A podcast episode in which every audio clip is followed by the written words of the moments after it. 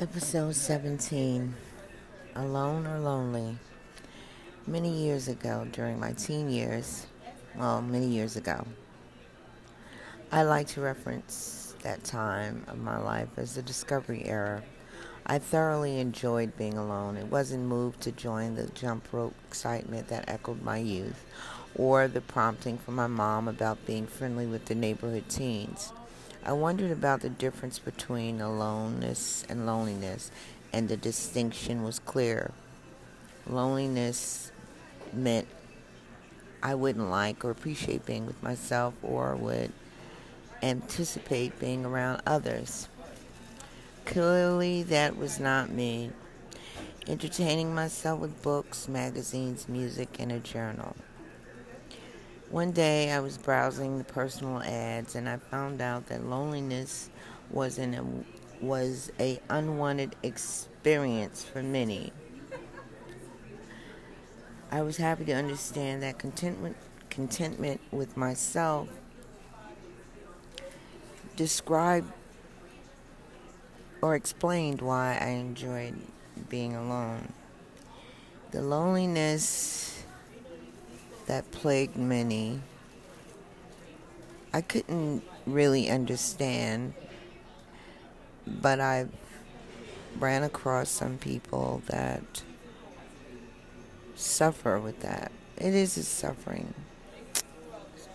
Jackets. I got t-shirts, a lot of t-shirts for coming in the winter storms. Or Yeah, whatever. I had one. Um, I don't know where they are. They were all gone. But uh, you know, and uh, I got one award for 250. That was it.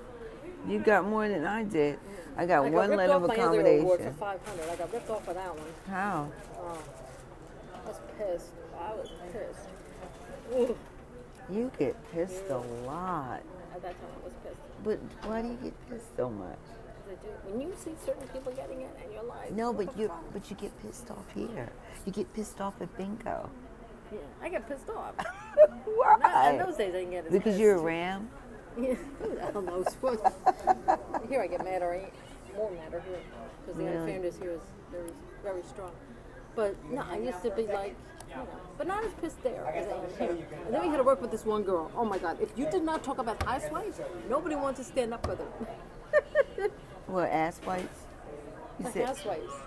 Oh. Okay, this girl. Housewives. She was, she was just a mean girl, and but you could was. talk about housewives. That's it.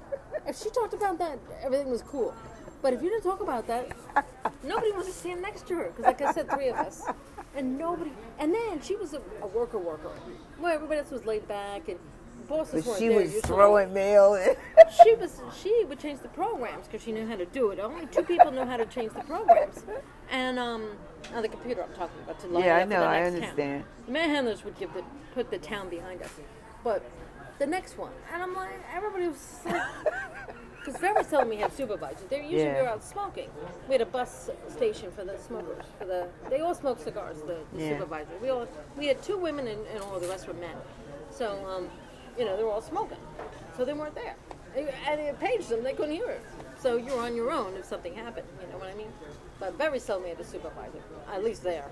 Automation usually, but not. But not the on- girl, she she would be Oh, doing. she'd be a pain, and then we get mad. I'm like, slow down, it's okay. We just finished the town, you know. Give a, little. and she just She didn't know how to take breaks. no, no. You know I Unofficial mean? breaks. Sometimes you. She interrupts my dinner, saying, I've got to tell you something. It always sounds like it's really important. Oh, I suspect it's her usual complaining. Why am I judging someone who trusts me? I listen, hearing an unhappy person delighted to spill her troubles. Maybe I'll attempt to get to know her, get her to open up so I can possibly difficult for her to be content, at peace, or why she finds every situation or person antagonizing. I'm available, the friendly loner. I think I'm compassionate. I hope I'm helpful to anyone who wants or needs to share whatever they're feeling. Once upon a time, I didn't know how to make friends. Just meeting people, my father often told me, a friendship requires experiences to know if they're loyal, respectful, compassionate, honest,